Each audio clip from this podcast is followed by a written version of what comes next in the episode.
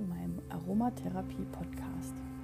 Ich heiße Sabrina Nikolait und bin Hundephysiotherapeutin und Tierheilpraktikerin seit über 13 Jahren mit der Spezialisierung auf die Arbeit mit den ätherischen Ölen von Young Living. Außerdem bin ich noch unabhängige Vertriebspartnerin von Young Living und Networkerin mit Leidenschaft. In meinem Podcast werde ich euch die Welt der ätherischen Öle näher bringen. Herzlich willkommen zu meinem heutigen Podcast. Letzte Woche habe ich ja euch von dem Thema Waldbaden erzählt und heute möchte ich euch noch mal ein bisschen über die Faszination Bäume erzählen.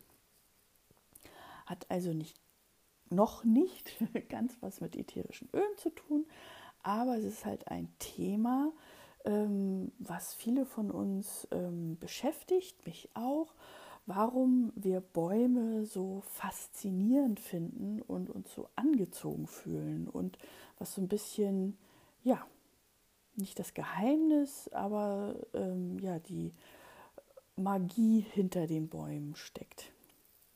Also laut Definition ist ein Baum ein Holzgewächs mit einem Stamm, aus dem Äste wachsen. Der Stamm stellt also den Haupttrieb dar und wächst ständig weiter nach oben.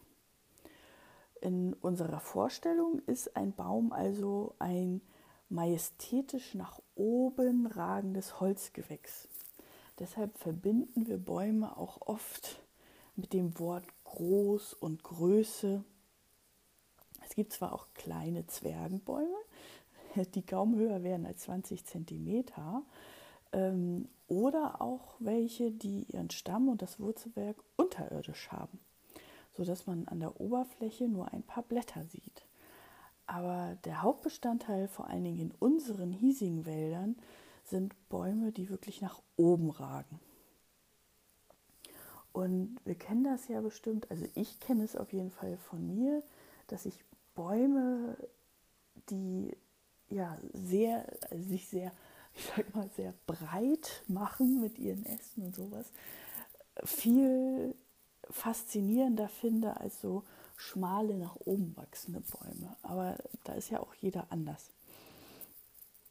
Und ja, und was dann auch ähm, wissenschaftlich noch herausgefunden wurde, also die forschen ja immer weiter und haben dann auch festgestellt, dass zum Beispiel ein ähm, Baumstumpf, also von einem abgesägten Baum, dass der Baumstumpf danach nicht tot ist, sondern ähm, er lebt weiter und wird von den umliegenden Bäumen versorgt und stirbt dadurch nicht ab.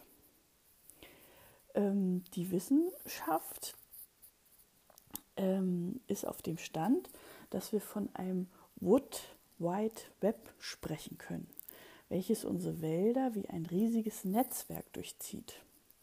Also Bäume kommunizieren auf komplexe Weise miteinander und zwar unterirdisch, zum Beispiel mit Hilfe von Pilzen, die eine Symbiose eingehen.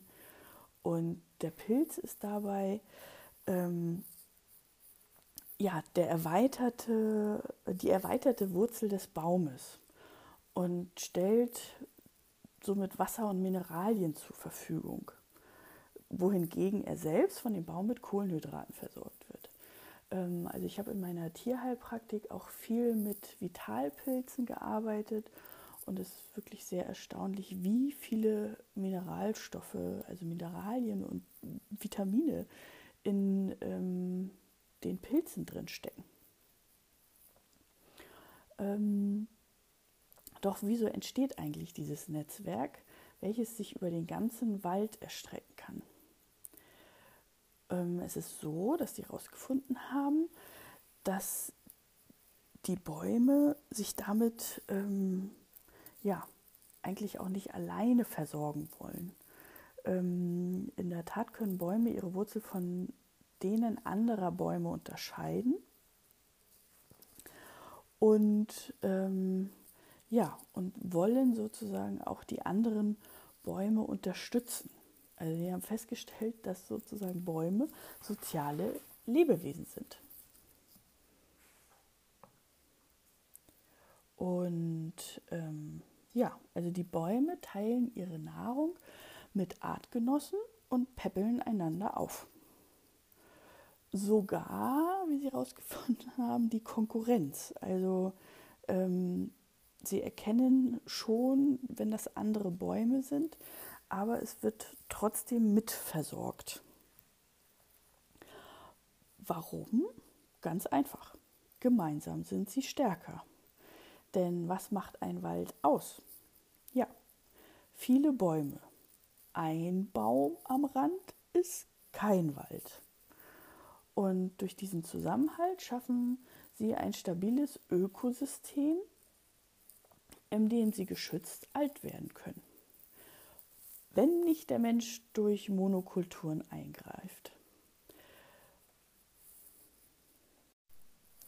Interessant ist auch, dass Bäume seitlich so lange austreiben, bis sie an einen Nachbarn stoßen bzw. bemerken, dass dort noch jemand ist.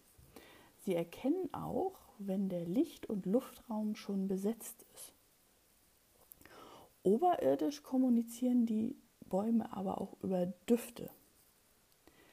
Und da stellt sich dann die Frage, sind Duftstoffe die Sprache der Bäume? Wir selber kennen das ja auch, diesen Ausdruck, den kann ich riechen, den kann ich nicht riechen.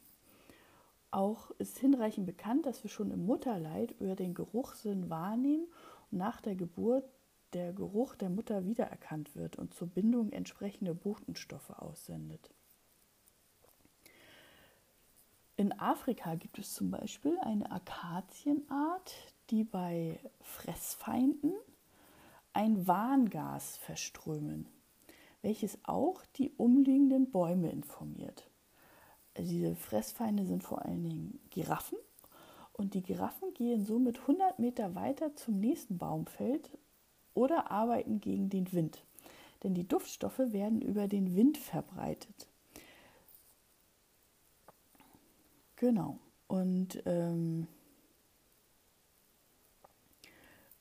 ja, somit wissen die umliegenden Bäume ähm, Bescheid und strömen auch diese ähm, Duftstoffe auf, um die Giraffen fernzuhalten. Duftstoffe finden wir aber auch weiter im Harz der Bäume. Das Harz gelangt bei Verletzungen an der Rinde über die Harzkanäle an die Oberfläche und dient der Wundheilung. Und die Duftstoffe halten dadurch Feinde ab, die den eh schon verletzten Baum nicht zusätzlich schwächen sollen. Wissenschaftler finden seit jeher viele Hinweise darüber, dass die Menschen seit Tausenden von Jahren sich als Teil des Ökosystems betrachtend die positiven Eigenschaften und Inhalte der Pflanze zu Nutzen machen, wenn es um Heilung von Krankheiten geht. Hierzu wurden oder werden auch sämtliche Bestandteile der Pflanze Baum genutzt, also Wurzeln, Rinden, Blätter, Blüten, Knospen und nicht zuletzt die Früchte. Also was für ein Wunderwerk verbirgt sich in so einem majestätischen Geschöpf. Hinzu liefern sie uns natürlich auch die gereinigte Luft zum Atmen. Aber leider in der heutigen Zeit beschränkt sich das Wissen leider hauptsächlich auf Nutzen. Dies war nicht immer so in alten Kulturen ging es Nehmen niemals ohne Geben vonstatten. Also viele Naturvölker und ähm, schamanische Kulturen lebten in tiefer Verbundenheit mit der Natur und ihren Bewohnern. Sie machten keinen Unterschied zwischen sich, Pflanze oder Tier. Der Baum ist immer noch in vielen Kulturen ein Symbol für die drei Welten, Oberwelt, Mittelwelt und Unterwelt. Man spricht auch vom Weltenbaum. Und dieses finden wir vor allen Dingen in der germanischen Mythologie. Der Baum vereint somit die Anschauung und Betrachtungsweise von sich und allen in der Natur lebenden Geschöpfe, die durch diese Symbolkraft vereint werden. Aber auch Im christlichen Glauben haben Bäume eine große Bedeutung. Sie stehen für das Leben, die Zeit und die Welt.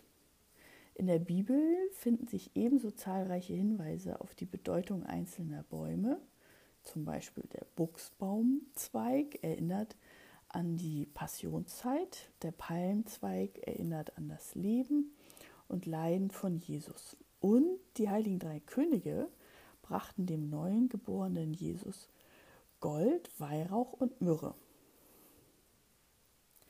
Sehr wertvolle Geschenke zu dieser Zeit. Hier finden sich auch Hinweise darauf, dass die Harze einst so schwer geschätzt wurden wie Gold. Ja, also das ist erstmal so ein bisschen was über die Bäume selber, was ich gerne erzählen wollte. Und in der nächsten Podcast-Folge ähm, werde ich darüber berichten, was speziell Baumöle uns Gutes tun können. Nicht nur die Bäume, sondern auch die Baumöle. Und bis dahin wünsche ich euch noch eine schöne Woche und ich freue mich aufs nächste Mal.